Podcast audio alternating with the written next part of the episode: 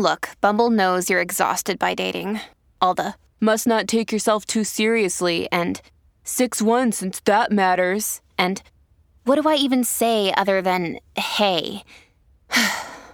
well, that's why they're introducing an all new Bumble with exciting features to make compatibility easier, starting the chat better, and dating safer.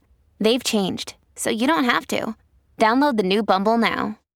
Dear Capricorn, Today, there are chances that you would be able to expand all your intellectual horizons as the moon is in Virgo today.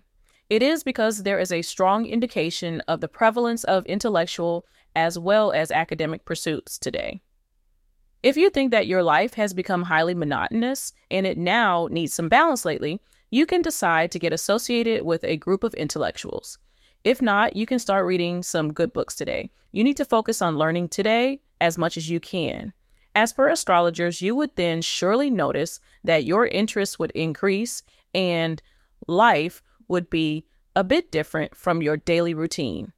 You will find that seemingly everyone is noticing your irresistible charm.